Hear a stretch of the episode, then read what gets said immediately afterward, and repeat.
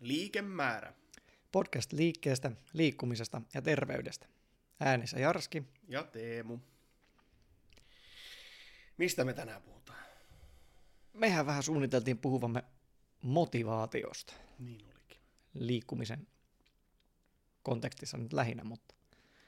Kyllä, kyllä. Ja varmaan olisi ehkä hedelmällistä aloittaa sillä, että määritellään vähän, että mitä se motivaatio tarkoittaa. Joo. No motivaatiohan tulee sanasta motiivi. Ja motiivin Wikipedian määritelmä on motiivi, latinan kielestä motivus, eli liikuttaja. Tarkoittaa vaikutinta, eli syytä tietyn asian tekemiseen. Oli siellä muutakin tekstiä, mutta en mä niitä kaikkia tuo. Joo, ja eiköhän se nyt melko tuttu termi kuitenkin monille ole tuo motiivi, aika paljon sitä viljellään. Kyllä, kyllä. Ympärämpärä. No mitäs me ymmärretään se käsite motivaatio?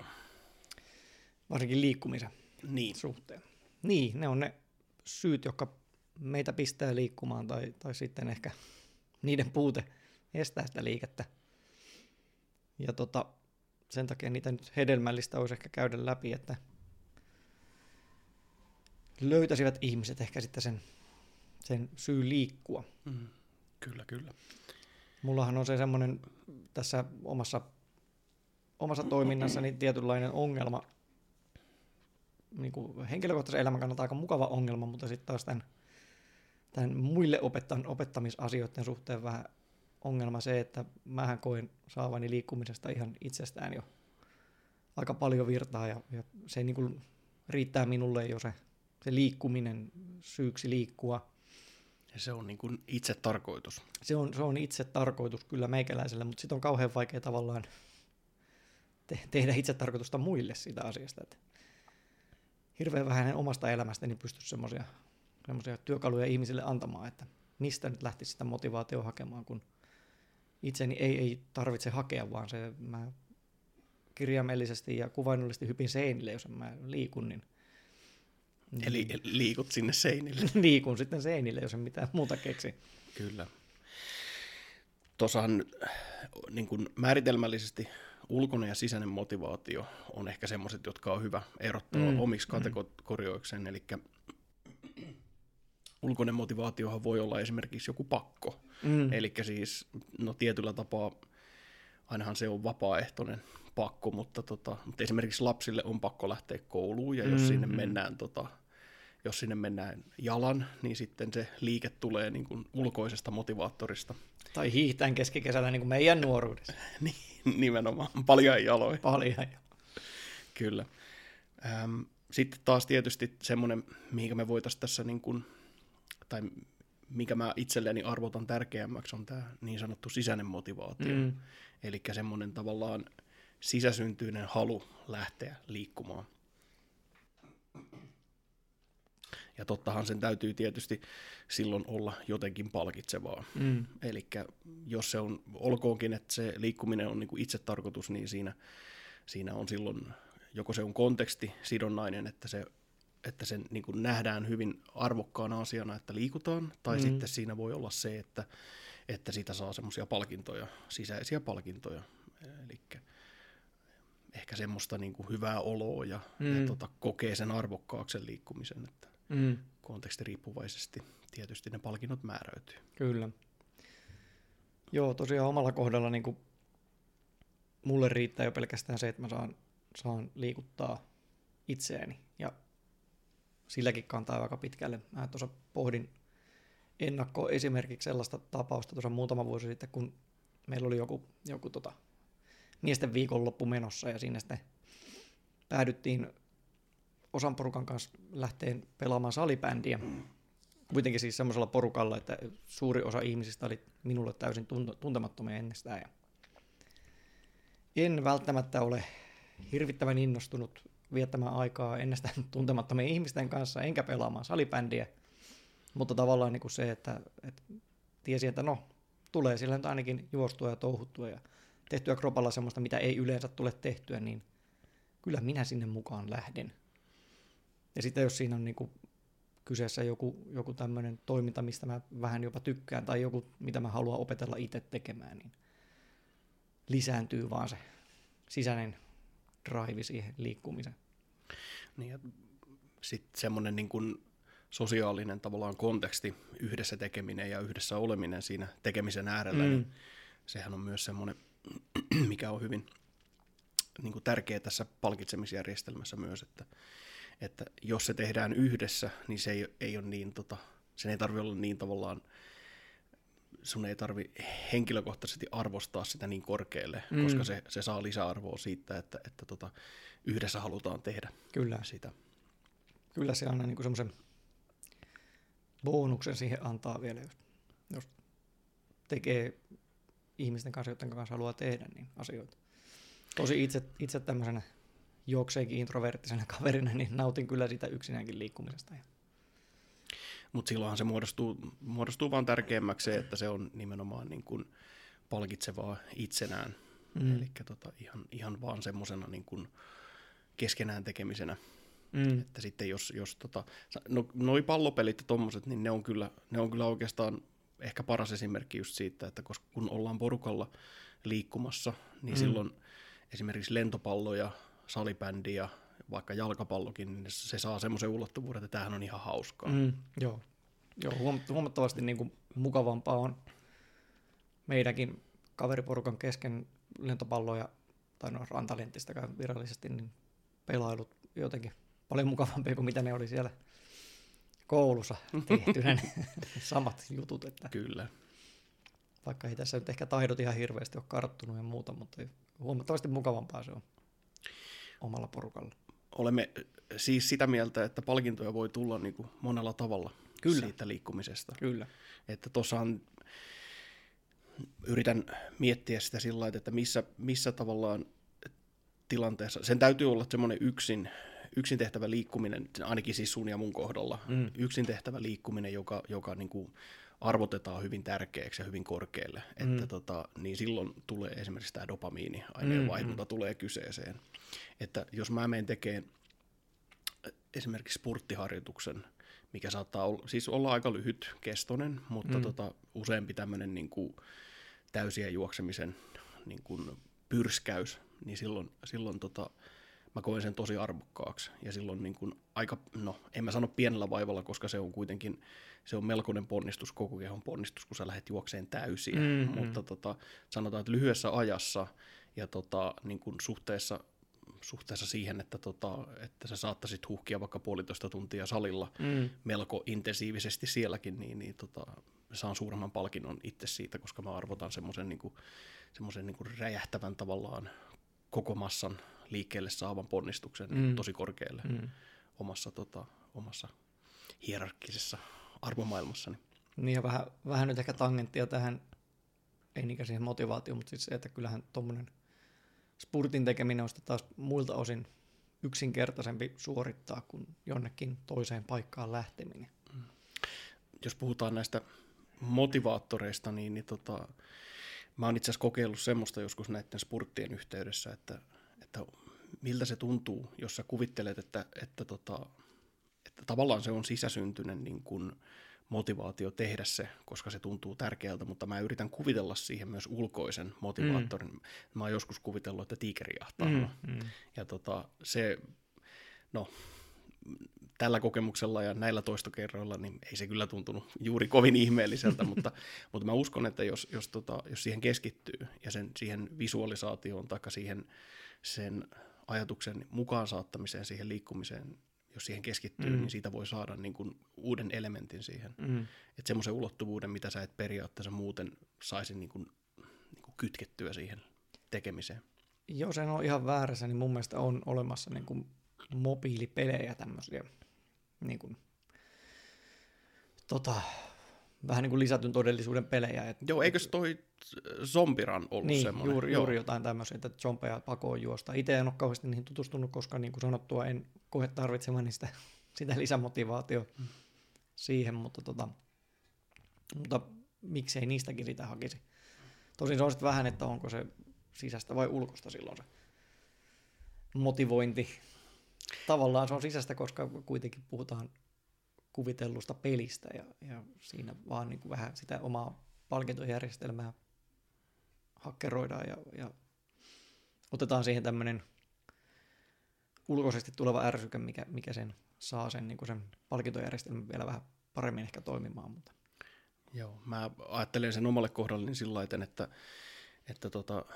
tuommoinen ulkoinen, jos sen saa jotenkin tavallaan sen ulkoisen motivaattorin sieltä mukaan siihen tekemiseen, niin se menee sen saman mittaus, fyysisen objektiivisen todellisuuden mittauskategorian alle, eli sisäinen motivaatio ehdottomasti on se tärkeämpi juttu tässä niin kuin tekemisessä, mutta se ulkoinen motivaatio on sitten se, että jos sitä pystyy hyödyntämään, niin mä uskon, että sieltä on saatavissa myös lisää niin kuin palkintoja siitä tekemisestä.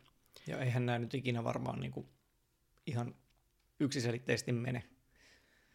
Varmaan hyvin harvassa tapauksessa nyt ihan täysin tulee sisältä tai ihan täysin ulkoa ne motivaatiot sille liikkumisellekaan. Plus sitten vielä se, että jos me halutaan ajatella se niin me voidaan ehkä tuossa tavallaan tehdä semmoinen teoreettinen jaottelu, että jos sä juokset palkinnon takia tavallaan, niin kuin, taikka siis jos ajatellaan, että se ulkoinen motivaattori, esimerkiksi joku juokset leikisti zombeja karkuun tai yrität leikisti saada jonkun kauriin kiinni tai jotain, juoksemalla voi olla toki aika vaikeaa, mutta ellei puhuta kestävyysjuoksemisesta, mutta jos sä hyödynnät tämmöisiä, niin tavallaan siinähän silloin sä teet siitä liikkeestä enemmän työvälineen kuin tavallaan pääasian, eli se on tavallaan se on väline päästä siihen tavoitteeseen, joka on nyt tässä sitten niin kuin kuviteltu leikisti olemassa oleva tavoite, mutta sitten taas ehkä se on hyödyllistä niin kuin erottaa se sillä lailla, että tavallaan, että silloin, että siihen voi suhtautua myös sillä lailla, että ei ole mitään tavoitteita, että se mitä tapahtuu just nyt on se tavoite tavallaan, eli siis just niin kuin puhuit, että se liike on niin kuin itsessään se tavoite ja palkinto samaan aikaan. Kyllä. Ja no mulle se näyttäytyy semmosena, että silloin me lähestytään semmoista niin kuin tavallaan, me lähestytään liikkeen kautta välillisesti tämmöistä niin kuin fyysisen olemassaolon niin kuin tutkimista tai tämmöistä liikkeen merkityksen niin kuin avaamista, sitä niin sanottua löytöretkeilyä. Niin, ja tuosta vetäisin vielä, niin kuin, käyttäisin toista termiä, leikkiminen. Aivan. Minkä niin kuin surullisesti aikuiset unohtaa meidän yhteiskunnassa. Ja se olisi kuitenkin aivan hirvittävä hyvä väline nimenomaan liikkumisen suhteen, että alkaisi leikkiä sillä omalla kehollaan. Ei sillä härskillä tavalla tässä asiassa, vaan muuten leikkimään kehollaan just sillä, että hetkinen, pystynkö mä tekemään noin, tai pystynkö mä kiipeen ton jutun päälle, tai tohon puuhun, tai pystyisinkö mä tasapainoilemaan tuossa.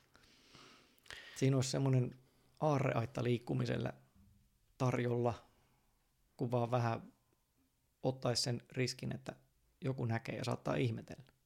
Ihmetelkö? Joo, ja kun leikin ei tarvitse tarkoittaa sitä, että se on lapsellista. Ei et siis useimmitenhän aikuisille käy sillä laiten, että leikkimisestä tulee erilaisten lajien pelaamista tai tietokoneella pelaamista tai sillä laiten, että tarvii olla säännöt ja erilainen niin kuin, tietynlainen yhteisö, että se on sallittua.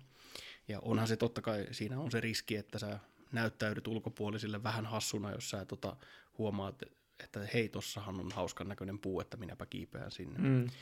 Mutta kyllä mä näen sen, että se on niin kuin leikillinen liikkuminen tai semmoinen utelias avoin liikkuminen ja kuvaa myös mun mielestä tätä aika hyvin. Ja kun se on kuitenkin se tapa, millä niin kuin ihmiset oppivat silloin, kun ovat lapsia. Sitähän se lapsen leikki hyvin pitkälti on, että se oppii niitä taitoja, mitä se tarvitsee nimenomaan sen leikin kautta. Niin sama pätee aikuisiinkin, että sillähän nyt, huonommin puhua ehkä jalkapalloileista, kun en jalkapalloa itse osaa, mutta uskaltaisin väittää, että nuo parhaimmat jalkapalloilijat on parhaita jalkapalloilijoita sen takia, että ne on vapaa-aikansa sille pallolla, sillä takapihallaan tai missä kujalla onkin pompotelleet, että ei se kaikki ole vain siellä treeneissä tehtyä niin kuin taitoa, vaan kyllä se on tullut paljon sieltä leikin varjolta. Kyllä. Tuossa mä ehkä puhuisin vielä siitä, kun puhutaan näistä motivaattoreista, niin ja puhutaan siitä, että motivaatio tulee usein niin kuin tämmöisestä palkitsevasta toiminnasta, niin tätä ajatusta, että meillä on joku palkinto, minkä takia me tehdään sitä, tai sitten me ajatellaan, että tämä on itsessään niin kuin tärkeää tai palkitsevaa, niin näitä asioita mun mielestä yhdistää hyvin tämä flow-teoria. Ja se on semmoinen aihe, josta sitten toki voidaan niin kuin puhua joskus pidempäänkin, mutta... Mä luulen, että siitä tarvii pitää myös ihan oma show jossain kohtaa. Mutta lyhyesti sanottuna, niin flow-teoria on tämmöinen niin kuin autoteellisen kokemisen teoria, menee jotakuinkin sillä lailla, ja pahoittelen, jos mä nyt muistin varassa sen tässä vähän niin kuin riekaleiksi revin, mutta mä oon siis ymmärtänyt sen niin, että sulla on integraation vaihe, joka on se itse niin kuin flow-tila ja se flow-tila tekeminen, mitä se sitten ikinä onkaan. Ja silloin sä et kerkiä ajattelemaan mitään palkintoja, koska sun suorituskyky on yleensä aika äärirajoilla tai ainakin lähellä sitä äärirajaa. Ja sun mieli on aktiivinen siinä, kun se ottaa vastaan sitä palautetta, että juoksemisessa on tietysti omanlaisensa flow ja kirjoittamisessa on toisenlainen ja tietokonepelien pelaamisessa on omanlaisensa flow ja jossain joukkuepelien pelaamisessa tai nyrkkeilyssä tai missä tahansa, niin se flow tietysti on vähän erilainen ja sä tarvit erilaisia aistikanavia siinä, mutta se integraatiovaihe on siis semmoinen, että sun mieli on koko ajan kiinni siinä, sä oot ikään kuin hukkunut siihen tekemiseen, etkä se kerkiä ajatteleen, että niin kuin oikein hyvin, että miltä susta tuntuu, että onko tämä arvokasta, vaan se integraatio on nimenomaan se, että jos joku kysyy sen jälkeen sulta, että oliko se hauskaa, niin sä todennäköisesti sanot, että joo, mutta siinä jää vähän semmoinen, että no miksi se oli hauskaa, no mä en oikein tiedä, että se vaan oli. Ja sen integraatiovaiheen jälkeen syntyy sitten differentiaatio, eli tässä on tämä toinen termi, eli sun tavallaan niin kuin mentaaliset prosessit ja minä muuttuu kompleksisemmaksi, ja se kompleksisempi minä saa sitten taas palkintoja niin kuin eri tavalla, ja ajatellaan, että se on, että näiden kahden tavallaan tämmöinen niin kuin yhteispeli on se, mikä synnyttää sitä elämäniloa, ja tämmöistä niin kuin aktiivista, arvokasta elämää. Että samalla sun mielen rakennelmat niin kun muotoutuu jonkin verran sen integraatiokokemuksen ympärille, että tämä, jossa mä en oikein tiedä, että onko mulla hauskaa vai ei, ja jossa mä en ajattele itteeni juuri ollenkaan, koska mun kaikki mentaaliset niin kun resurssit on kytketty siihen, että mä suoriudun tai pystyn tekemään sitä hyvällä tasolla, mitä mä oon juuri nyt tekemässä. On ikään kuin yhtä sen tekemisen kanssa. Kyllä. Ei ole enää muuta kuin hukkunut siihen asia. Tekemiseen. Että tavallaan olet tullut siksi tekemiseksi. Mutta joo, eli siis se, kun me puhuttiin siitä, että on erilaisia tavallaan tavoitteita tai sitten tämmöisiä, niin kuin, että mistä se flow, niin kuin, että mikä sen integraation tavallaan niin kuin, terminä, mikä sen tarkoitus on, niin se on, mun mielestä se on se, että se yhdistää noin. Että sulla voi olla tavoite, jota sä tavoittelet, mutta sitten se itse tekeminen on myös semmoinen, että se on itsessään arvokasta.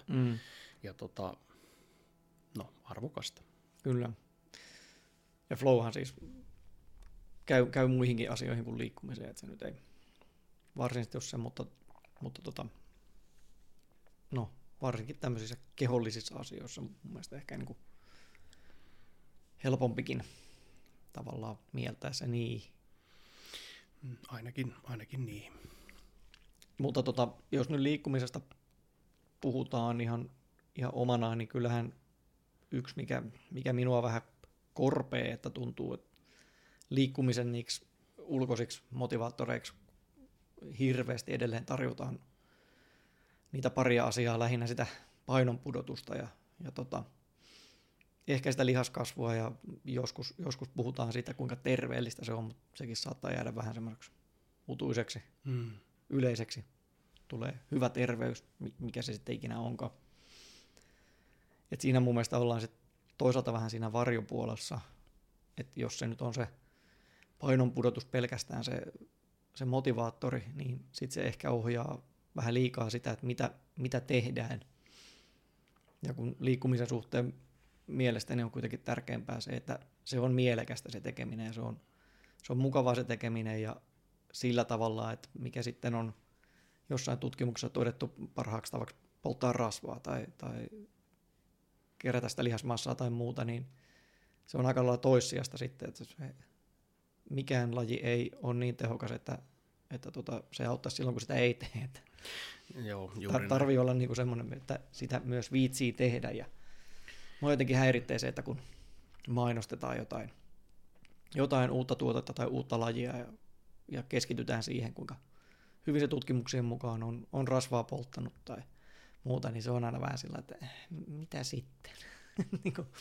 Se on yksi mittari ja ei välttämättä mikään kauhean hyvä mittari oikein mihinkään.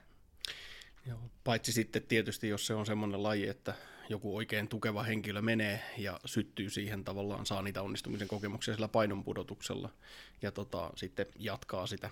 Totta kai joo, eihän se niinku poissulje sitä, mutta häiritsee vähän niinku se, että niitä tunnutaan niitä lajeja arvottavan vain tämmöisillä muutamilla asioilla.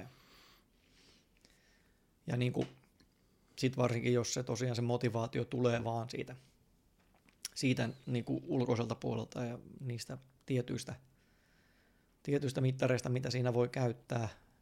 Ja sitten varsinkin, kun siinä on se vika, että jos sä liikkumalla rupeat painoa pudottaa, nyt esimerkkinä se voi olla myös painon kasvattaminen, eli lihasmassan lisääminen, niin varmaan on se, että vaikka sulla on se maailman paras laji siihen hommaan käytössä, niin jossain kohtaa se tulee se suvanto. Jossain kohtaa se kehitys niin tasaantuu.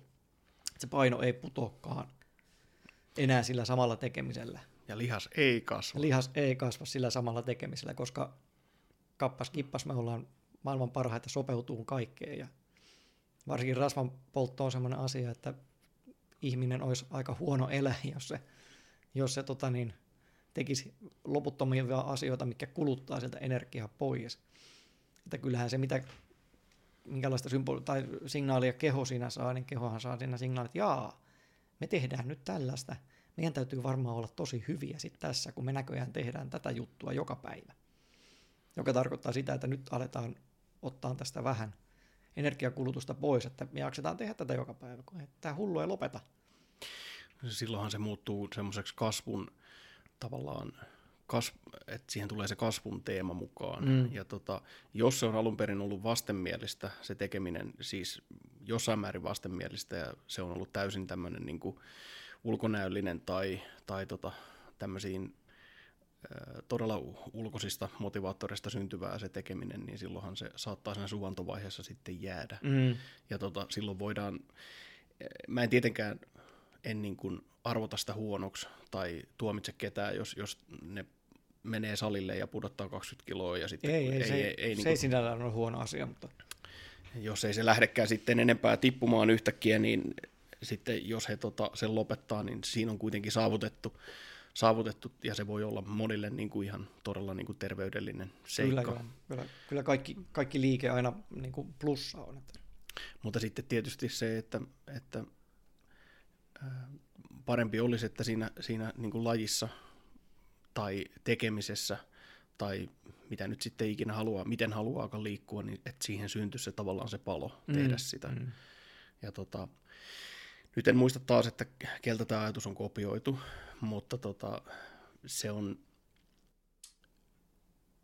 no, olisi kiva muistaa nyt se, kuka se oli, mutta sanotaan nyt, että se oli varmaankin joku suomalainen tämmöinen kasvun ja kehityksen psykologi, joka on todennut näin, että jos lapsi ei tiedä, että mitä se haluaisi tehdä, niin kuin minkälaista liikkumista haluaisi tehdä, niin silloin sitä pitää käyttää mahdollisimman monessa paikassa. Ja sitten kun se tietää ja se on löytänyt jotain, mitä se oikeasti haluaa, niin sitä pitää niinku tukea sitten ihan 110 lasissa niin sanotusti. Ja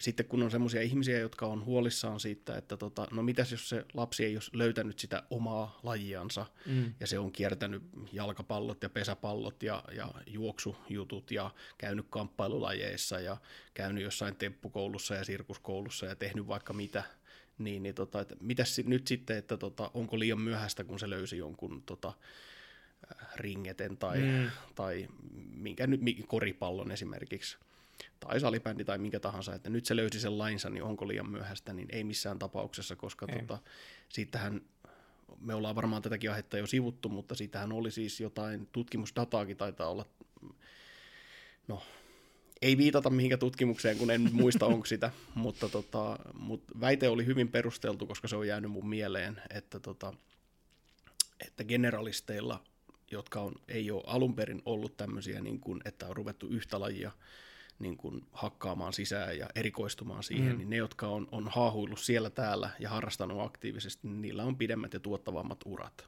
Ja ne on terveempiä, niillä on vähemmän tämmöisiä haavereita, siis, eli loukkaantumisaikaa vähemmän ja toipumisaikoja vähemmän, ja tuppaavat olemaan yhtä hyviä tai parempia kuin ne, jotka on lähtenyt spesialisoituun siinä sitten niin kuin nuoresta ihan. Ensimmäinen liikuntaharrastus on se, mihinkä on sitten jääty. Niin. Eikä sekä tietenkään tarkoita sitä, etteikö voisi jäädä ensimmäiseen liikuntaharrastukseen, jos se tuntuu kauhean hyvältä, mutta silloin täytyy aina muistaa se, että jos harrastaa jotakin todella intensiivisesti ja tavoitteellisesti ja haluaa esimerkiksi kilpailla siinä, niin sitten täytyy muistaa, että semmoiseen lajiin kyllä yleensä syntyy viharakkaussuhde. Että sitten se tavallaan semmoinen niin kuin hauskanpitoliikunta löytyy sitten yleensä sen jälkeen jostain muualta, tai jonkinnäköisestä oheisharjoittelusta esimerkiksi. Mä annan vielä tähän yhden esimerkin siitä, kun mä olin kovapoika nyrkkeileen silloin joskus 2005, että meillä oli 7 reenit yhdellä viikolla ja seuraavalla 9 reenit, että reenattiin aika paljon, niin mä tykkäsin perjantaipäivistä sen takia, koska perjantaipäivät oli no, ensinnäkin oli vain yhdet reenit, mutta ne reenit oli semmoisia, että me mentiin Pirkkahallille Tampereelle ja sinne maksoi jonkun pienen, olisikohan se ollut euro, että sinne pääsi sisälle. Joku semmoinen se oli se. Ja tehtiin kaikkia tämmöisiä hyppyharjoituksia, loikkaharjoituksia ja palloheittoja ja kuntopalloilla ja kuulaa työnnettiin ja sportteja ja tämmöisiä. Että niin kun, se oli semmoista monipuolista liikkumista ja se oli kyllä mulle jotenkin aivan siis kertakaikkisen mukavaa, että itse nyrkkeily, olihan se hienoa tietysti, ja siinä tuli semmoisia selkeitä oivalluksia, ja oli palkitsevaa, ja itse tekeminen tuntui tärkeältä, ja sillä ja siinä muutaman kerran jopa upposi siihen tekemiseen niin, että unohti kaiken muun, mutta ne oli semmoista, että edelleen tänä päivänä, jos miettii, että minkälaista liikuntaa mä haluaisin harrastaa, tai liikkumista, niin se olisi jotain tämmöistä temppuilua, ja hyppimistä ja pomppimista ja loikkia ja tämmöistä niin kuin, ihan vaan tämmöistä liikkumisen iloa. Joo, ja sillä niin kuin, jos ajatellaan terveyttä ja toimintakykyä, niin silloinhan se on nimenomaan kaikkein tärkeintä, että tekee muutakin kuin vaan sitä yhtä juttua.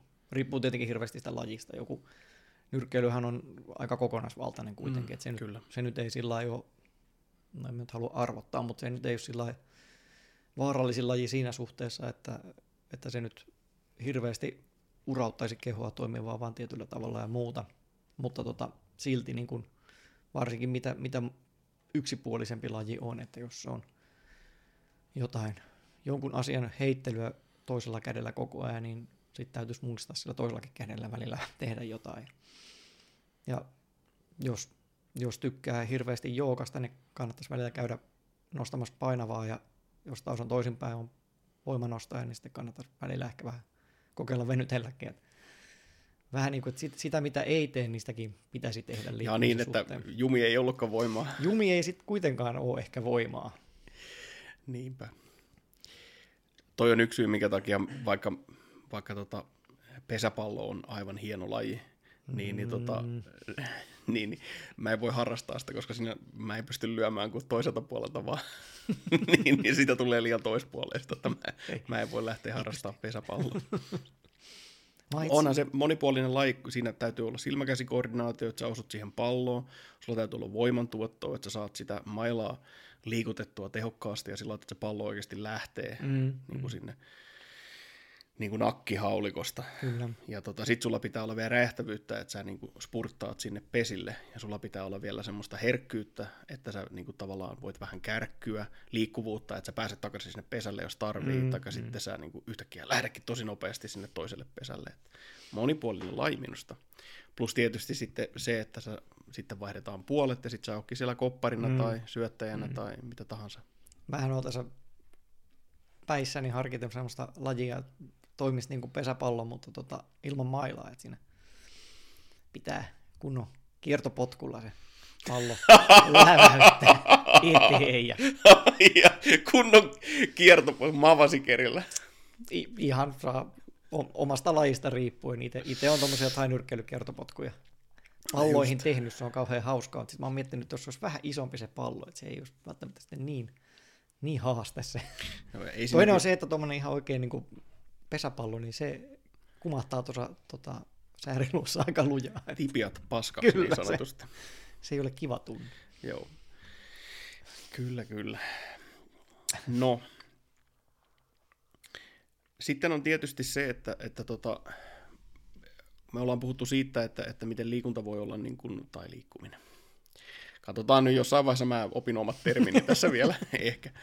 Liikkuminen, että sen pitäisi olla semmoista niin kuin motivoitunutta niin kuin sun sisältä käsin, niin ehkä me jossain vaiheessa päästään sitten siihen, että myös negatiiviset tunteet voi olla niin kuin tämmöisiä triggereitä tai tämmöisiä niin kuin motiiveja siihen liikkumiseen. Ja mehän nyt ollaan sivuttu aihetta vähän jo näissä meikäläisen angstikertomuksissa, että no mä en ole itse päässyt siihen vielä, mutta mulla on semmoinen selkeä mielikuva, että semmoinen, että just se semmoinen niin kuin eksistentiaalinen angsti tai semmoinen turhautuminen ja vimma ja ihan perussuomalainen vitutus, niin ne kaikki on aivan hyviä motiiveja lähteä liikkeelle, mutta nehän on tietysti hyvin epämiellyttäviä motiiveja, ja siinä täytyy syntyä semmoinen niin kuin, jonkinnäköinen kannustin siihen, että minkä takia sä kanavoisit tämmöistä niin kuin tunnetta. Että mä oon esimerkiksi kanavoinut mustasukkaisuutta joskus, ja tämmöistä niin kuin vihaa oon kanavoinut liikkumiseen, mutta tyypillisimmin se on ollut se semmoinen niin kuin vimma. Ja mä olen kyllä sen aika tehokkaasti fetisoinut semmoiseksi omaksi ominaisuudekseni, josta mä en edes halua eroon. Että, mutta. Siinä, no, jos ei se mene liialliseksi, niin silloinhan se toimii kans moottorina siellä. Se, mitä mä rupesin miettimään, tai varsinkin niin kuin, ehkä se semmoinen vimma ja tommoinen tavallaan ulospäin suuntautuvat negatiiviset tunteet on vielä ihan ok, mutta siitä kans toivoisin, että ihmiset pääsisivät eroon, että tavallaan mentäisiin liikkuu rankaseen itseään. Koska sitten siinä on taas vähän niin kuin vikana se, että jos tekee liikkumista itsensä rankaisuksi, niin se ei välttämättä ole kauheasti semmoista hommaa, mitä haluaisi tehdä jatkossa. Että siinä ne palkkiojärjestelmät ei silloin kyllä aktivoidu ihan samalla tavalla.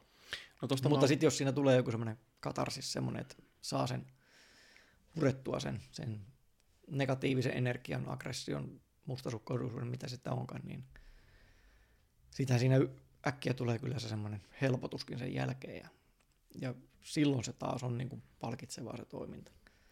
Ja tuossa, no mä oon vähän eri mieltä tuossa, koska siis kyllähän niin kuin kipukin oikeassa kontekstissa ja tämmöinen tietyllä tapaa itsensä piiskaaminen voi olla hyvin palkitsevaa, että niin, tai siis, no en mä tiedä palkitsevaa, mutta koukuttavaa. Et niin kuin tietyllä tapaa siinä niin kuin semmoinen, sanotaan, että ihan pieni masokismi mun mielestä sallitaan. Kyllä, joo, no siis samaa mieltä, että pieni, mutta se just, että jos se menee niin kuin liialliseksi, että jos se on aina se liikkuminen sitä, että mä menin nyt syömään kakunpalan, mun pitää lähteä 10 kilometrin lenkille rankasemaan itseään, niin silloin se on niin kuin väärä tapa motivoida itseänsä, että kyllä se mieluummin tulisi lähteä siitä, että mulla on juoksun jälkeen hyvä olo. Mieluummin tietysti joo näin. Että et totta kai se voi olla semmoinen, niin kuin, se primusmoottori, semmoinen liikkeelle ajava voima, mutta ei se pitkän päälle ehkä saa olla se ainoa. Jos menee siihen tavallaan, palataan taas siihen integraation ajatukseen sieltä flow-maailmasta, niin, niin jos sulla on voimakas negatiivinen tunne, ja jos sä pystyt saavuttamaan tämän integraation tilan, niin eihän siinä, et sä kerkiä oleen vimmainen, tai et sä kerkiä oleen vihainen tai mustasukkainen tai edes oikein surullinen. Että mä uskon, että ne on semmoisia, että siellä on semmoinen joku fyysisen olemassaolon sävy, joka saattaa välittyä siihen sun integraatioon, mutta se ei ole niin aktiivisena sun mielessä silloin, koska ei se pysty olemaan, koska sulla on tietty määrä niin kun prosessointivoimaa siellä mielessä, ja silloin kun sä oot integraatiossa, niin silloin se on kyllä käytössä. Toinen ongelma, mitä niin kuin vähän haluaisin siinä vielä varoittaa, on niin kuin ihan omasta elämästäni esimerkki, että kun itsekin joskus salilla ollessani aloin kyllä pahaa oloa purkamaan, ja se, että kun oli vähän tyhmä, ei mulle onneksi sattunut siinä mitään, mutta siis mä rupesin sitä pahaa oloa niin purkaan sillä, että mä tein nyt oikein semmoisen hyvin vimmaisen sarjan, mutta kun mä tein sen rinnallevetotyönnöllä. Et sitten kun tehdään niitä vimmaisia sarjoja, niin jollain teknisesti vähän helpommalla hommalla kuin niin olympianostoliikkeellä. Ei lähdetä kikkailemaan niillä, tehdään ne sillain niin kuin miten se tekniikka menikään. Joo, kehonpaino on kyllä tuossa hyvä, ja se on vielä se, että jos sulle sattuu se tunne päälle, niin sun ei tarvi oikeasti lähteä mihinkä salille, vaan sä voit mennä ulos juoksemaan. Kyllä. Ja semmoinen pieni flirttailu semmoisen niin kuin tuhoavien impulssien kanssa, mistä ollaan tässä ehkä puhuttu, että pieni flirttailu semmoisen niin kuin ei-rakentavan ja jopa ehkä tuhoavan liikkumisen kanssa. Mun mielestä myös ihan ok, se tuo semmoisen pienen vaarallisuuden siihen elämään ja jännityksen tunteen, mutta toki tässä täytyy nyt kyllä ajatella sitten se asia sillaiten, että ei-rakentava on ei-rakentavaa, eli jos siitä haluaa iloa, niin tyypillisesti tuommoisten juttujen kanssa niin kuin pelehtiminen on se on semmoista, että se pitkän päälle ei tuo kauheasti hyvää. Niin. Et jos se pysyy vähän rajoissa, niin mä uskon, että siitä saa vähän maustetta, kyllä. Maustetta siihen omaan liikkumiseen. Semmoisena ehkä niin kuin lisänä siellä, niin kuin puhuttiin, että ei tämä nyt ihan tyhjiössä nämä motivaattoritkaan asu, niin se voi olla yhtenä siinä, mutta se kyllä se niin kuin kannattaisi liikkumisen suhteen lähteä sitä rakentavasta puolesta, että joo, kyllä liikkuu sen takia, että haluaa rakentaa itseään tai rakentaa kehoaan, tai niin kuin, enkä tarkoita välttämättä edes kehon rakennusmielessä, vaan siis kehoahan me rakennetaan joka tapauksessa kaiken aikaa. Se on sitten se, mihin suuntaan me sitä rakennetaan, niin riippuu siitä, mitä me tehdään. Kyllä. Mutta se, että niin kuin, mieluummin siihen suuntaan kuin siihen suuntaan, että tästä täytyy tuhota jotain pois tästä omasta kropasta. Tässä vaiheessa on ehkä ihan syytä sanoa semmoinen pieni disclaimeri noihin aikaisempiin jaksoihin, että ennen kuin tämä jakso on äänitetty, niin mehän ollaan totta kai siis tutustuttu jonkin verran niin kuin tämmöiseen motivaation niin kuin tavallaan aihepiiriin. Eli jos mä oon edelleen sitä mieltä, että kaikki mitä noissa aiemmissa jaksoissa on tullut puhuttua, niin se on ollut niin kuin sillä hetkellä täys totuus. Ja mutta nyt jos tulee ristiriitaista tietoa, niin mä melkein sitten sanoisin, että kannattaa se uusin tavallaan jakso on se, joka kertoo sen niin kuin meidän ajattelun sen hetkisen tilan, että joka sekin voi tietenkin olla jo muuttunut riippuen siitä, koska kuuntelija tätä kuuntelee. Niin, totta kai juuri näin, koska mä perehdyin tähän aiheeseen, jossain vaiheessa mä muistan ajatelleeni, että hetkinen, että tämä taitaa olla vähän ristiriidassa jonkun jutun kanssa, mitä mä puhuin tuossa aikaisemmin. Mä en nyt muista, mikä juttu se oli, mutta tämä disclaimer vaan sen takia, että jos tulee ristiriitaista tietoa, niin sellaista se elämä on. Sellaista se on, ja meillä molemmilla varsinkin tämä. Emme ole kauhean dogmaattisia ihmisiä, niin tarkoittaa sitä, että ei niitä totuuksia, jos omasta ajattelusta löytyykin, että on jotain järkättämättömiä totuuksia, mihin uskoo, niin niistä täytyy heti yrittää päästä eroon. Tämähän se oma asenne on. Mutta jos ei sulla nyt muuta ollut nyt enää tähän, niin mä mietin, että olisiko pitänyt vielä vähän semmoisia niin kuin konkreettisempiakin ideoita sitten antaa, että että jos ei sitä motivaatiota nimenomaan liikkumiseen ole, niin mitä sitten pitäisi tehdä? Joo, eli mennään ehkä enemmän semmoiselle aiheelle, että mitäs sitten, jos sitä motivaatiota ei ole yhtään, että kaikki on vaan harmaata eikä osaa kanavoida mitään negatiivista niin kuin tämmöiseen niin kuin hyvään ja arvokkaaseen liikkumiseen, niin mitä silloin pitäisi tehdä. Mm. Joo. Ensimmäinen ajatus mulla tuossa on se, että tahdonvoimalla pääsee vaan tiettyyn pisteeseen. Se on joo, mullakin oli niin kuin se, että motivaatiossa on se tietyllä tavalla se semmoinen varjopuoli, tai ei motivaatio nyt sinällään, kyllä se hyvä asia sekin on, mutta se on semmoinen aika epäluotettava rakastaja. Hmm. Eli fickle lover. Kyllä. Siihen ei oikein voi niinku luottaa. Eli tavallaan niinku silloin sitä ei ensin kannata jäädä odottamaan, että tulisiko se motivaatio vai ei. Että joskus täytyy vaan tehdä, vaikkei sitä motivaatiota olekaan. Mutta toinen, mikä on semmoinen, mikä varmaan sitten kaikki kuntosalin pitäjät tietää, että kuinka tammikuussa käyntimäärät räjähtää ja helmikuuhun tultaessa ne on jo palannut normaaliksi. Ja mä oon sitä sillä lailla miettinyt, että jos nyt on oikein kova motivaatio, että ensi viikolla aloitan, maanantaina mä aloitan. Ja tuntuu siltä, että mä 5 kertaa viikossa käyn salilla. Niin siitä kannattaisi heti tiputtaa ainakin 1 pois, koska tämä alkuinnostus ei tule täyttymään. Ja sitten sen jälkeen kannattaisi tiputtaa vielä 2 pois, koska sitten tulee niitä päiviä, että on nukkunut huonosti tai lapsi sairastui tai töissä oli huono päivä tai jotain. Sitten ehkä kannattaisi vielä 1 ottaa pois ihan vaan, että kun tulee kaikkia muitakin yllättäviä juttuja, auto hajoaa tai jotain muuta. Ja puhut siitä, että tavallaan niin kuin ne omat tavoitteet. Jos heittää tavoitteet siihen nyt motivaatioon, käydä 5 kertaa viikossa salilla tai lenkillä tai mikä se onkaan se homma, mitä haluaa tehdä, niin tiputtaa siitä ainakin puolet pois, ehkä vähän ylittekin, ja tekee sen tavoitteen sitten sen mukaan, että tavallaan mitä mä teen silloin, kun mulla ei ole motivaatio. Että 2 mä pystyn sitoutumaan silloin, kun mua ei yhtään kiinnosta. Jos sallit mun heittää tämmöisen englanninkielisen, että 5 kertaa viikossa tavoite on semmoinen setting yourself up for failure. Kyllä. Eli jos sä otat 5 kerran tavoitteen, että sä käyt joka arkipäivä esimerkiksi salilla, niin se todennäköisesti ei tule toteutua, ja se mitä ei. Sä siitä saat, mitä sulle jää käteen, niin on hirveä pettymys siitä, että sä et saavuttanut sun tavoitetta. Aivan. Ja sitten siinä tulee se semmoinen fuck it -ilmiö, että siinä keskiviikkona kun tajuaa, että mä en ehdi tässä enää tällä viikolla käymään kuin 2 kertaa salilla, mä en pääse siihen tavoitteeseen olkoon, mä en käy ollenkaan. Mm, juuri näin. Että mieluummin sit niin päin, että se tavoite on se 2, ja sitten jos tulee se 3. tai 4. kerta tehtyä, niin hei, kaikki on plussaa. Niin, sit voi olla tosi ylpeä itsestänsä, että mä oon tuplannut mun tavoitteeni. Ja sit päästään taas niihin palkkiojärjestelmiin. Koska ne on ehdottomasti. Kun sä pääset siihen omaan naurettavankin pieneen tavoitteeseen, niin silloin se on aina kuitenkin pieni voitto, että jes, mä onnistuin. Ja kun siinä on kuitenkin aina semmoiset biologiset tekijät, jotka puhuu sen puolesta, että ei kannata tehdä.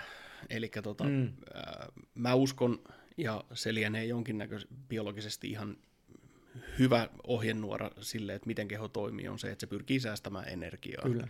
Ja se, että sä voit mennä sohvalle istuun. Joku saattaa sanoa, että tämä on mukavuuden halua, mutta mä puhun mieluummin energiansäästöstä. Että jos sun mielessä käväsee, että mä voin mennä tuohon sohvalle ja mä voin katsella Netflixistä jotain sarjaa, mitä mä haluan, tai sit mulla on vaihtoehto, että mä lähden tonne ulos liikkumaan ja niin kun käyttämään energiaa, niin me ollaan biologisesti ohjelmoitu siihen, että sen sohvan pitää olla kutsuva meille, koska se on hyödyllistä ainakin aikaisemmin aiemmille sukupolville, jotka on elänyt ehkä enemmän tämmöistä metsästä- ja keräilijätyyppistä elämää, niin on ollut tosi hyödyllistä, että jos ei ole mitään ulkoista pakkoa liikkua, niin sit kannattaa niinku chillaa. Meillä on kaikilla esi-isissä huomattavan paljon tyyppejä, jotka on osannut ottaa rennosti silloin, kun ei mitään hommaa ole ja maha on täynnä. Jep, juuri näin. Ongelma on vaan se, että kun nykyään suurimmaksi osaksi, vaikka ei olisi taloudellisesti niin hyväkään tilanne, niin suurimmaksi osaksi me pystytään kuitenkin olemaan maha täynnä vaikka koko päivä.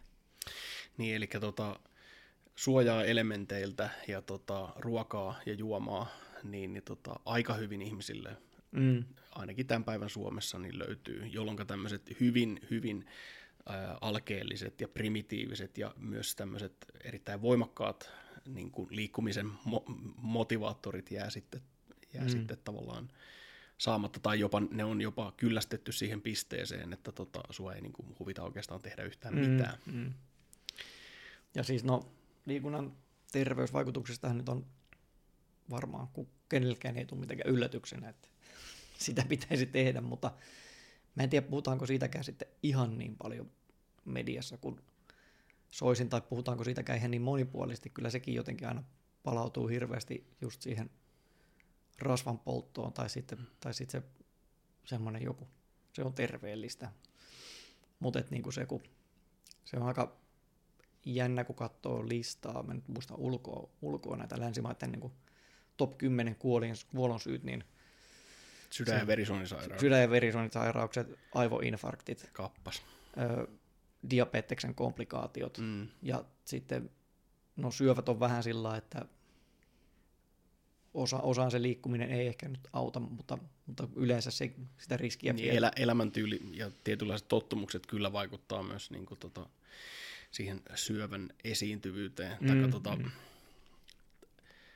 Kyllä se mun mielestä on niin, että se on näytetty toteen, että niin kuin elintapavalinnoilla on merkitystä syövän esiintyvyyteen, mutta se ei todellakaan ole ainoa tekijä. Se ei ole ainoa tekijä, mutta eli kyllä se pitää niin tässä kyllä tehdä selväksi, että ei, syöpään sairastuneet eivät automaattisesti ole huonoja ihmisiä, eikä tietoisesti huonoja valintoja. En mä haluaisi sanoa, että mihinkään sairauteen sairastuneet on, koska se on aika semmoinen slippery slope, se on aika hankalaa ruveta rajaa vetämään, että kuka on aiheuttanut sairautensa itse itselleen ja kuka ei. Joo, se oli vaan tärkeä sanoa, että ei jää kellekään epäselväksi, että se menee näin. Mutta tosiaan niin kuin muuten jotenkin se listaus on semmoinen, että itsestä katselee, että kun kuitenkin sillä liikkumisella pystyisi vaikuttamaan niihin riskiin, niin pienentää sitä riskiä sairastua just näihin suurimpiin tappajiin, niin aika tavalla. Plus sitten niin kuin se asia, että elämänlaatu paranee ihan hirveästi silloin, jos ei kolota paikkoja, jos pystyy luottamaan siihen omaan kroppaansa, että jos hissi hajoaa kerrostalosta, niin ei se haittaa, kun ne voi kävellä ne portaat. Ja sitten niin kuin pystyvyyden tunne. Se on hyvä tunne. Ja sitten se, että mun käsittääkseni, mä nyt en muista kans tutkimuksia kunnolla, mutta käsittääkseni tämäkin on ihan tutkittua dataa, että liikkumisella voidaan niin kuin saavuttaa parempia hoitotuloksia masennuksen hoidossa kuin keskimäärin masennuslääkkeillä.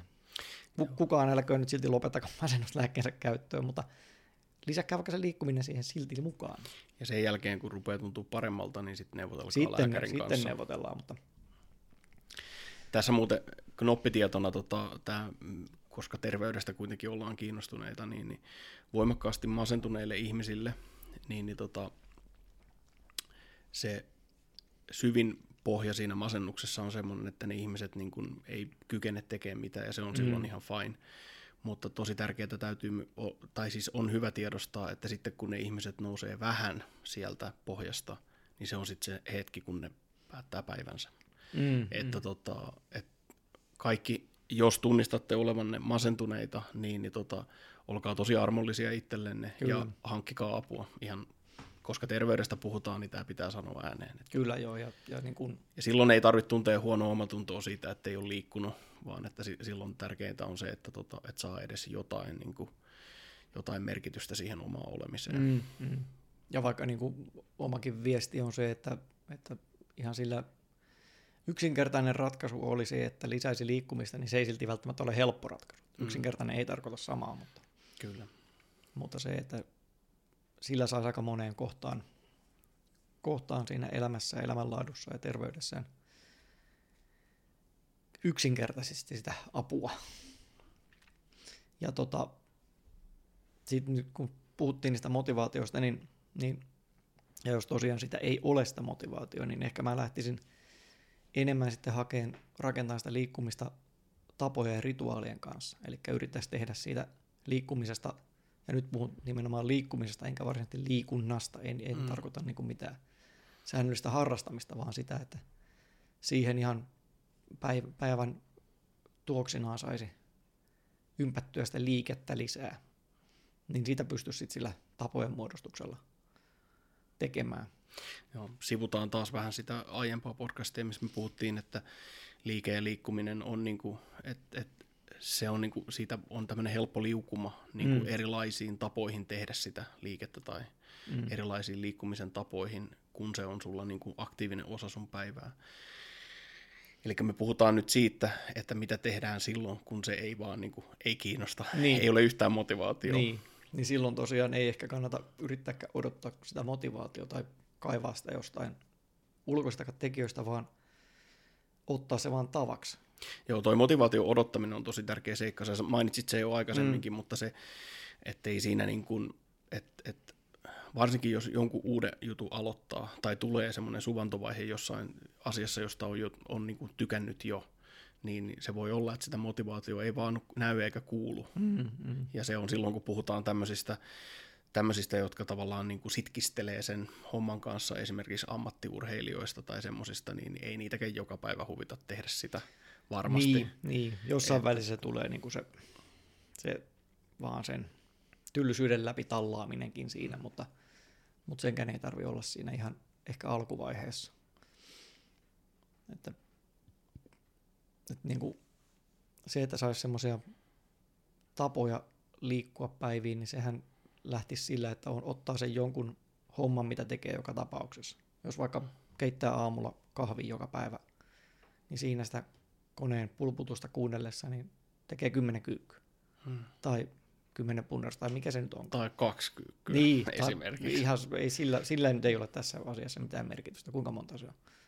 Tai se, että hommaa leuavetotangon jonkun oven karmiin, mistä nyt sattuu kävelemään muutaman kerran päivässä. Ja siinä sitten ihan vaikka vaan roikkuu sekunnin. Niin. Et mikä se nyt onkaan se oma taso, niin ei sillä ole merkitystä, mutta se, että sitoisi niitä pieniä liikkumishetkiä sinne päiväänsä, niin sillä tekee ensinnäkin jo sille terveydelleen ihan hirvittävän paljon hyvää. Plus sitten, että se parantaa sitä kropan toimintaa yleisesti ottaen, ja sitten se voi olla, että se liikunnan harrastaminenkin alkaa tuntua mielekkäämmältä. Kun ei se tule sille kropalle enää ihan hirveänä shokkina, että hetkinen, tässähän pitää tehdäkin jotain. Joo, ja se on semmoista asiaa, joka tulee niin kuin esimerkiksi erilaisiin elämäntilanteisiin, esimerkiksi perhe-elämään tai koiratalouteen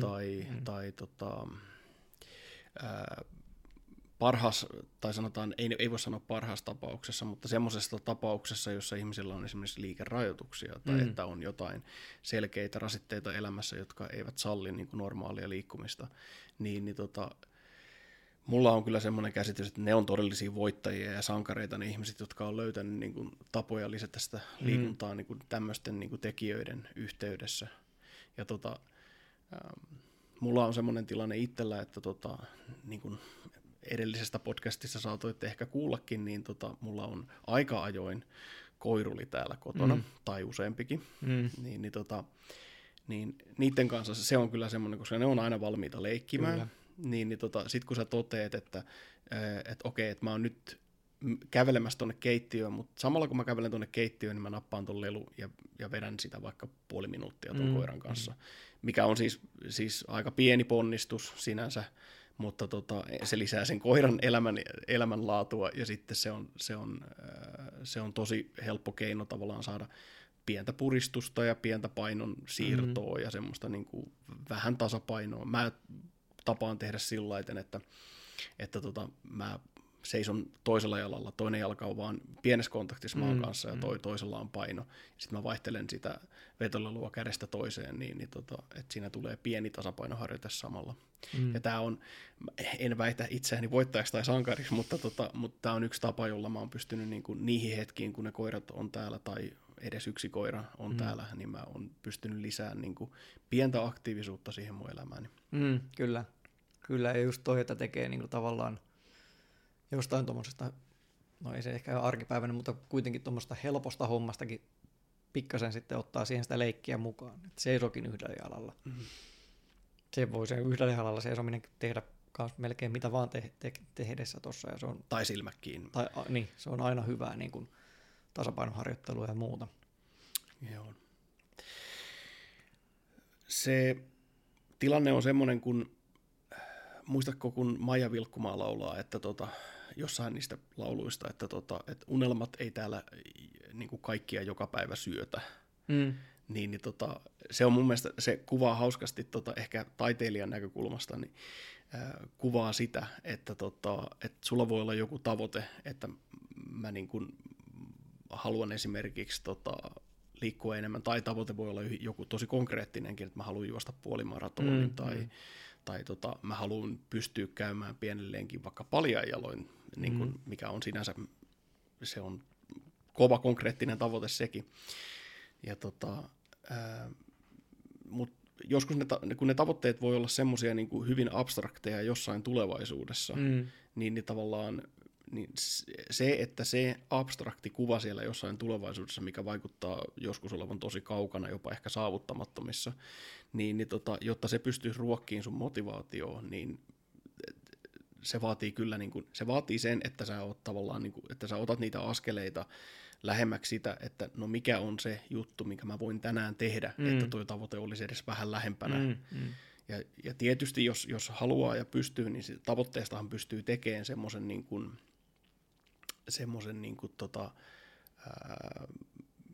lävistävän ominaisuuden, että kun sä teet päätöksiä päivänä, se vaatii energiaa, sun täytyy silloin sijoittaa siihen energiaa tähän tämmöiseen niin kuin ajatusrakennelmaan.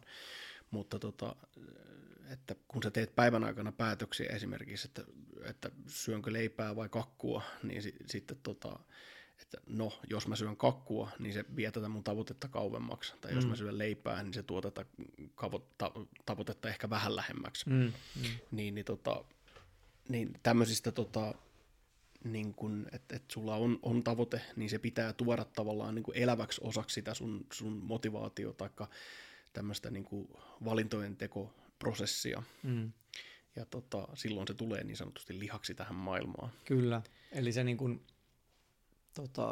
se että automatisoi tiettyjä päätöksiä elämästänsä, niin se vapauttaa sitten kuitenkin hirveästi sitä semmoista energiaa, mikä kuluisi siihen päätöksentekoon. Et siinä mielessä just ne kaukaisetkin tavoitteet voi toimia niin kuin todella hyvänä, niin kuin, haluanko mä olla minkälainen ihminen, niin just se, että sitä kun se on tehty se päätös, että mä haluan olla se ihminen, joka syö leivän kakunpalan sijaan, tai että se ihminen, joka lähtee aamulla lenkille sen sijaan, että torkuttaisi vielä kerran. Niin, tai 2 kertaa. Tai 30 kertaa. Niin se niin kuin, sitten ei tarvitse tehdä joka päivä sitä päätöstä, mun pitää lähteä lenkille, vaan se, että kun sulla on se tavallaan automatisoituna, että minä olen nyt se ihminen, joka tekee näin. Ja tuli tuossa nyt vielä mieleen noista tuommoisista ulkoisista tavoitteista, että just esimerkiksi johonkin tapahtumaan osallistuminen tai johonkin kisaan osallistuminen, niin itsekin olen niitä käyttänyt kyllä paljon semmoisena omana motivaattorina, varsinkin juoksutapahtumia, mutta mä oon tykännyt käyttää niitä enemmän ehkä siihen, että mä niillä tavallaan rajaan sitä omaa tekemistäni tiettyyn putkeen ja sillä lailla, että tiedän, että okei, heinäkuussa on juoksutapahtuma tulossa, että niin kuin toukokuussa pitää alkaa juoksua lisäämään ja sitten sillä lailla pikkuhiljaa niin kuin tehdä nimenomaan sitä hommaa. Mulla tosiaan niin kun ei ole ongelma se, ettenkö mä liikkuisi, mutta se, että jos mulla ei ole mitään semmoista rajaavaa tavoitetta siinä, niin sit mä kiipeilen tuolla kallioilla ja käyn uimassa ja käyn pomppimassa kivillä ja muuta, joka ei siinä ole mitään huonoa tekemistä sekään, mutta sitten mä tykkään käyttää niitä jotain muita ulkoisia motivaattoreita ja välillä myös ihan niitä ulkonäköasioita.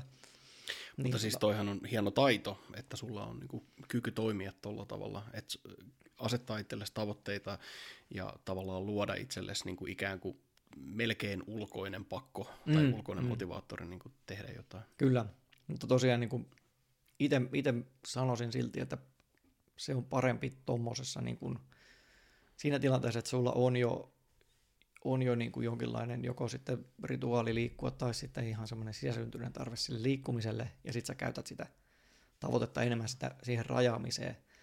Että mä en usko, että se on mikään kauhean hyvä tapa, että ilmoittautuu puolen vuoden päässä olevan puolimaratoniin sillä, että ei ole juossut koskaan, että tästä mä saan pontta juosta. Että sitten siinä on kyllä riskinä se, että ottaa vähän liikaa sen, niin kuin tekee liian paljon liian aikaisin. Tai sitten just, että se menee semmoiseksi pakkopullaksi, että nyt on vaan pakko kerätä niitä kilometrejä. Jep. Kummankin meistä ajatteluun on vaikuttanut tästä motivaatiosta ja tästä, niin kuin, että miten tavallaan, niin kuin, miten silloin kun se motivaatio ei ole siellä tekemässä sitä työtään, että miten silloin kuuluu toimia, niin on toiminut meillä tämmöinen James Clear ja hänen Atomic Habits-kirja. Mulla on se kesken, Jarskilla se on niin kuin, elävässä elämässä jo käytössä se homma, mutta hänen kirjoituksesta ehkä puhutaan myöhemminkin varmaan lisää, mutta lyhykäisyydessään mun ymmärrys on se, että älä yritä tehdä niin kuin liian isoa muutosta kerralla, vaan että jos sä haluat muodostaa itsellesi tavan, niin siinä on tiettyjä askeleita, jotka on se, että se pitää tehdä mahdollisimman helpoksi se tekeminen. Elikkä että jos sulla on valinnan paikka, että lähdenkö mä aamulenkille vai torkutanko mä, niin sehän on niin kuin lähtökohtaisesti jo vaikea valinta, niin siihen pitää tehdä kaikki asiat, eli edellisenä iltana pitää olla kengät ja vaatteet pitää olla semmoisessa paikassa, että kun sä käyt ensin vessassa kusella, niin kun sä kävelet sinne vessaan, niin sun vaatteet ja kengät ja kaikki tulee jo vastaan, että sä oot niin ikään kuin vaatteet päälle jo siellä vessassa niin kuin valmiina, että tästä on 3 askelta ulko-ovelle, että, niin kuin, että ei tässä nyt enää ole mitään tavallaan valittavaa, että ei tarvitse enää käyttää tahdonvoimaa, kun mä oon jo puolivälissä niin kuin menossa, että tavallaan niin kuin, ja just tommonen esimerkiksi aamulla ensimmäisenä jotain tekemistä jos miettii, niin se vaan pitää niinku, siitä tulee tapa sitten, kun sä tiedät, että aamulla mä lähden lenkille, se tarkoittaa sitä, että illalla mä laitan viimeisenä, niinku, laitan kaikki siihen pisteeseen, että siinä vaiheessa, kun mä oon kävellyt ulko-ovelle, niin mulla on kaikki valmistelut jo tehtynä, eli meikäläisen tapauksessa esimerkiksi astmalääke pitää ottaa, ja astmalääkkeen ottaminen, niin se on yllättävän monta kertaa ollut se este tehdä jotain, että kun, se astmalääkekin pitää ottaa ennen kuin voi lähteä tonne noin.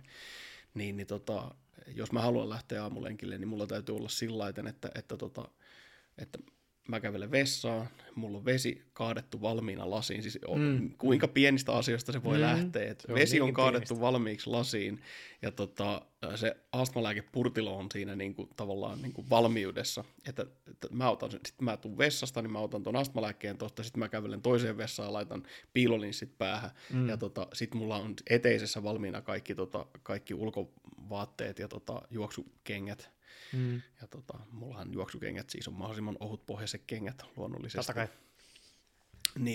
Ne on kaikki valmiina siihen, että mun ei tarvitse aamulla miettiä mitään, ei tarvitse hakea mitään sukkia tai mitään, että minkä painan mä laitan päälle, kun mä lähden tuonne, vaan ne on kaikki ihan valmiina.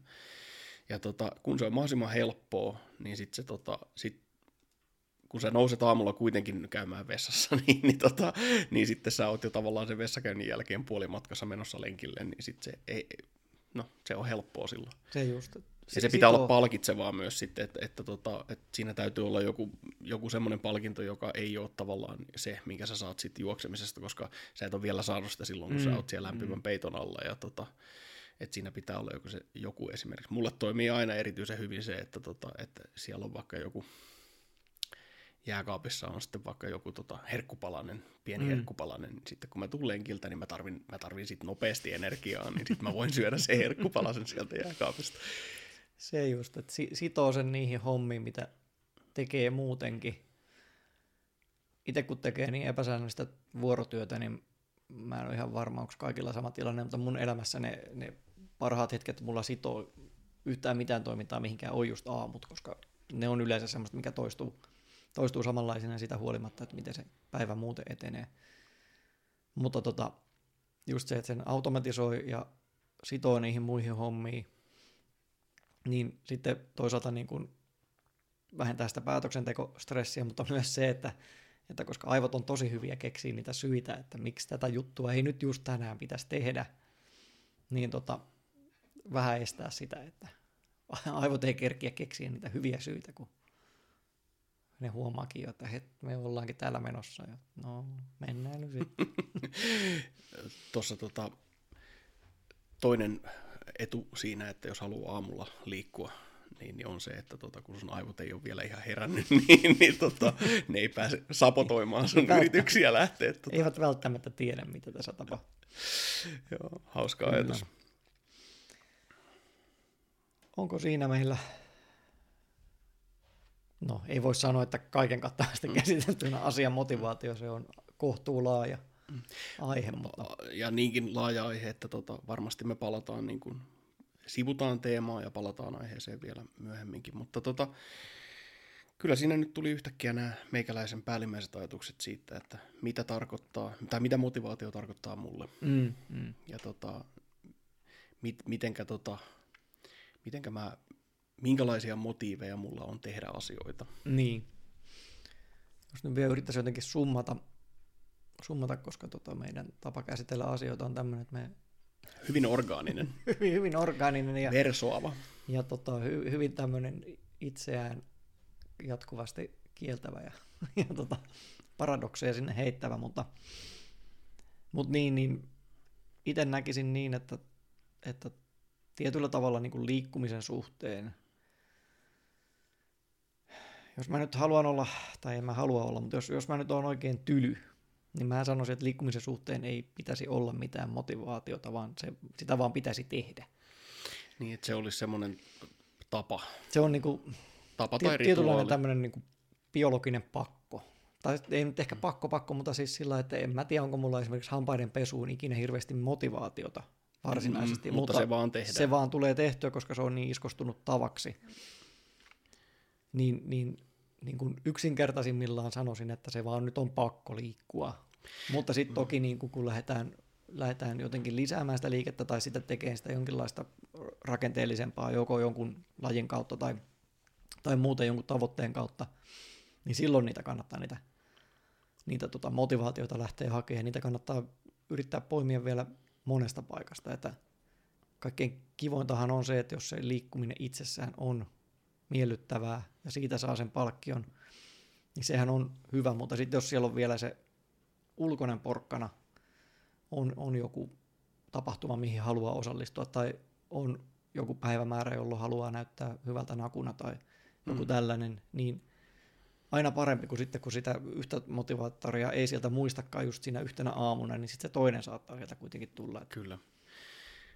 Tuossa vinkki kaikille pikkulapsien vanhemmille, että hampaiden pesu tulee ulkoisen kurin kautta niin kuin tavaksi, eli että ei ne lapset sitä tee, ellet sä tavallaan niin kuin niitä pakota siihen kerta toisensa jälkeen, että samaa voi hellästi ja ymmärtäväisesti ja vanhemman rakkaudella tietysti soveltaa myös liikkumiseen. Kyllä. Että nyt vaan lähdetään liikkumaan, koska se vaan niin kuin kuuluu asiaan. Että jos sen on saanut itsellensä tehtyä tavaksi, niin lapset ottaa kyllä esimerkistä vaarin, mutta jos sitä haluaa semmoisen samanlaisen tavan kuin hampaiden pesusta, niin silloin se melkein kyllä sitten täytyy vähän ulkoisella kurilla rakentaa sitä lapsen sisäistä niin kuin itsensä hallintaa. Kyllä. Ja vähän niin kuin jokaiselle omalle kohdalle. Se on mun mielestä, mä oon kuullut, en nyt muista mistä olen kuullut, mutta hyvä tämmöinen vertaus on just siihen, että niin kuin tavallaan yritä toimia itsesi kanssa niin kuin lasten kanssa toimisit, eli siis samalla lailla niin kuin tiukasti, mutta rakastavasti sitä omaakin toimintaa ohjata tiettyyn suuntaan. Kuulostaa aika hyvältä. Niin. Taas ohje, mikä on yksinkertainen, mutta ei välttämättä helppo. Aivan. Vielä yksi kysymys sulle, että ootko koskaan muuten leikkinyt sen asian kanssa, että yrittäisit ujuttaa näitä tämmöisiä niin kuin, primääri-impulsseja tai primääritarpeita niin kuin liikkumisen niin kuin jonkinnäköisiksi niin kuin osiksi, eli esimerkiksi ihan armotonta nälkää. Tai no jano on vähän huono, koska sen kanssa nyt ei ehkä kannata niin pelleillä, mutta niin kuin tämmöistä tai jonkinnäköistä suojan tarvetta, että lähteekin esimerkiksi liian vähäisessä varustuksessa kylmään talvisäähän lenkille. Siinähän on melkoinen motivaattori saada se tietty lenkki tehtyä aika nopeasti. Tai että saa niin kuin nopeasti kehon lämpimäksi, kun ajattelee, että täällä on niin pirun kylmä, että täytyy saada tämä kroppa niin kuin lämpiää. Jossain määrin kyllä. Mähän teen taas tämmöinen asia, mikä ehkä ulkopuolelle näyttäytyy todella omituisena, mutta pystyn sen perustelemaan, jos joku kysyy. Elikkä monasti lähden just nimenomaan aika kevyissä vaatteissa saatan lähteä liikenteeseen. Toisaalta vähän niin kuin testaten itseäni, toisaalta vähän niin kuin todistaakseni itselleni, että täällä pystyy olemaan, sortseilla pystyy olemaan silloin, jos on vielä vähän plussan puolella. Ei ole ongelmaa. Mutta sitten siinä on myös se, että niinku, koska kuitenkin sillä lailla turvallisesti tämän asian teen, että se matka on yleensä sit se kilometri, mitä mä kävelen parkkipaikalta työpaikalle, niin se, että jos oikeasti tulee kylmä, niin mä voin juosta sen. Ei se niinku ole mikään semmoinen ongelma, että mulla sähäret paleltuisi. Ja sitten toisaalta niinku, varsinkin noita kesän mökkireissuja saatan käyttää semmoisina testeinä, että tarkoituksellisesti otan aika vähän tavaraa mukaan. Tai sitten viime kesänä tuli yksi eräretkikin tehtyä sillä, että tarkoituksellisesti en ottanut mitään pressua kummempaa ja makupussia kummempaa majoitusvälineistöön mukaan. Ja täysin ilman minkäänlaisia valmiuksia yritin siellä sitten jonkinlaisia tämmöisiä improvisoituja suojia siitä kyhätä siitä pressusta. Selvisin hengissä, ei ollut ongelmia, mutta... Vaatii myös vähän ehkä rohkeutta tommonen, että uskaltaa lähteä tuohon. Se vaatii, mutta sitten toisaalta myös se on myös yksi semmoinen, mikä mä taas palautan sinne liikkumiseen. Että se, kun oppii sitä kroppaansa tuntea, oppii sitten siihen, että niinku, luottamaan siihen, että tällä pystyy tekemään asioita, niin kyllä se siitä sitten... Ja toki en ollut yksin liikenteessä, että olisi mulla ollut aina optiokömpiä jonnekin muualle kaverin telttaan nukkumaan. Joo, mä oon kans joskus ihan tavallaan niin kuin uteliaisuudesta ja tämmöisenä kuriositeettina niin kuin, kokeillut tämmöistä niin kuin nälkä ja varsinkin toi kylmä, kun se on täällä Suomessa niin helppo elementti saada, talvisin ja joskus kesäsinkin, niin saada siihen, niin olen joskus kokeillut sitä, että minkälaisena tavallaan ulottuvuutena tai ominaisuutena se näkyy niin kuin liikkumisessa. Että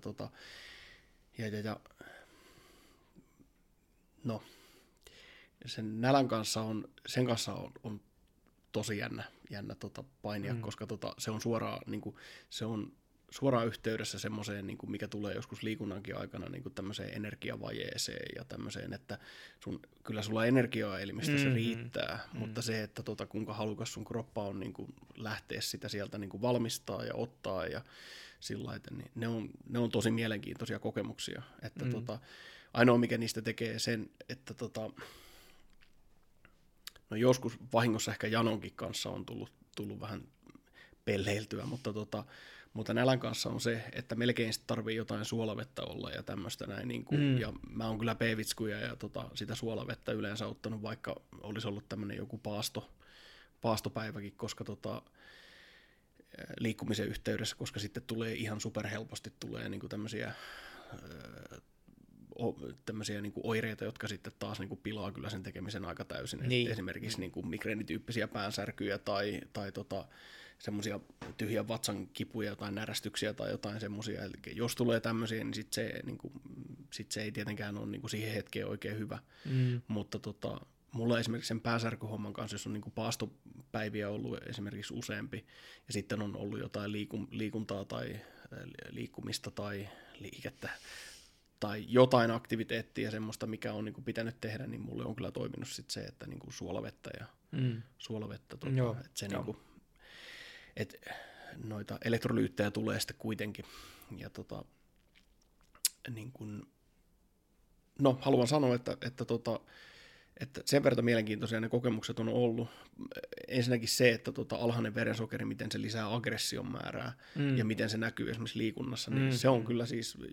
sanotaan näin, että mä en ole koskaan pystynyt sitä täysin hallitteen niissä omissa kokeellisissa testeissäni, mutta se on kyllä tosi mielenkiintoinen ulottuvuus. Ja mä uskon, että esimerkiksi toi niin kuin aggression nousu niin kuin verensokerin laskun myötä, niin sillä on yhteys siihen, että se on niin kuin ollut hyödyllistä metsästäessä, että on ollut hyödyllistä olla aggressiivinen metsästäjä, että ja verensokerin lasku on sen saanut aikaiseksi, että on ollut ulkoinen pakko liikkua ja saada sitä ravintoa ja sisäinen pakkohan se sinänsä on, nälkä on sisäinen tunne, mutta niin kuin se on aiheuttanut ulkoisen tarpeen. Itselleen. Liikkumiselle itselleen se tavallaan on kuitenkin ulkoinen tarve, koska ei se liikkuminen ei, se vaan pahentaa sitä tilannetta siinä kohtaa. Mutta jos kuulijoista joku niin kuin, et kiinnostaa tämmöinen vähän mennään sinne pikkusen ehkä ei rakentavalle puolelle ja vähän ehkä ihan vähän flirttaillaan sen tuhoavan ominaisuuden kanssa, jos huomaatte, että tulee niin kuin jotain tämmöistä niin kuin oiretta, joka ei oikein kuulu asiaan, niin silloin kannattaa jättää se testi sillä kertaa sikseen, että tai lähtee hakemaan jotain neuvoa, että millä tämmöisen asian voisi tavallaan niin kuin ympätä vielä tähän tekemiseen, koska koska ilman sitä suolavesikikkaa niin mä en olisi koskaan pystynyt niin kuin nälän kanssa kyllä niin kuin, en olisi pystynyt esimerkiksi paastoamaan 7 päivää, että mä olisin kuollut niihin migreenipäänsärkyihin ja semmoisiin. Suolavesi on kyllä ystävä silloin, kun paastoo. Jep. Mutta palautuu ehkä vähän enemmän sinne viime episodin asioihin, epämukavuuksista ja rajoista ja muusta, mutta kaikki testaukset niiden kanssa niin varovasti ja harkiten ja omaa kehoa kuunnelleen ja koko ajan valmiina lopettamaan se kesken, jos alkaa näyttää huonolta. Mutta tästä vielä semmoinen yksi anekdootti, mikä tuli mieleen, oli se, että muistatko yhden kesän, kun pyöräilit työpäivän jälkeen Tampereelta? Juu, sinne kyllä. Mökille. Kyllä, siis päivä alkoi sillä, että pyöräilin sen parikymmentä kilometriä töihin ja sitten pyöräilin sen 50 kilometriä sinne mökkipaikalle. Mökki sijaitsee saaressa ja siinä on sitten vielä semmoinen noin kilometrin verran järveä ylitettävänä. Ja. Ei se taida ihan kilometriä olla. Ei kyllä, se, jossain siinä kuitenkin. Niin. Ja minähän olin päättänyt, että mä hoidan kaiken tässä lihasvoimalla ja kauramoottorilla ja uin sen järvenkin yli sieltä, ja se ei ollut mikään tavaton homma. Kyllähän me ollaan se uitu se kyseinen matka monta kertaa. Ja myös aika kylmässä vedessä ollaan sitä joskus uitu. Ei se niin kuin sillä lailla mikään pitänyt olla mikään ihmeellinen asia. Ja mulla oli hienot suunnitelmat, mulla oli parissa jätesäkissä sillä hivenen ilman kanssa pakattuna mun kamani, että mä sain ne kellumaan siinä pinnalla ja muuta. Ja lähdin sitten uimaan sinne selälle, ja tietenkään mä en ollut mitään ilmoittanut mökillä oli tästä mun suunnitelmasta, joka oli ehkä se typerin temppu tässä, mutta ongelmahan oli se, että ihan siinä keskellä selkää mulla rupesi molempien jalkojen etureidet kramppaamaan, koska mä olin pyöräillyt siinä kuitenkin sen 70 kilometrin sen päivän aikana, ja se oli vähän semmoinen, että hetken mä siinä mietin, että menikö sitä nyt ihan kauhean hyvin tämä homma, mutta se oli myös yksi rajojen kokeilu, että sitten piti vaan jatkaa uimista. Sulla oli hyvä motivaatio päästä Siinä oli niin kuin motivaatiota jatkaa sitä liikettä krampista huolimatta, koska vaihtoehto olisi ollut jäädä siihen selälle uppoamaan. Olisit sä toki voinut huudella meille sinne, että voitteko tulla? Mä jo, ja oli mulla siis ihan totta puhuakseen myös se tavaroiden kellutusasia oli myös tehty sillä ajatuksella, että jos jotain menee pieleen, niin mä voin ehkä hivenen roikkua myös siinä. Joo. Ihan heti en uppoisi. Mutta ei se ihan loppuun asti harkittu. Tässä temppu ollut. Tässä ehkä varoittavana esimerkkinä, mutta toisaalta myös semmoisena, niin kuin, että kaiken näköistä sitä tulee kokeiltua ja hienoja kokemuksia elämässä kertyy. Ja pääsin mä teet yllättäen.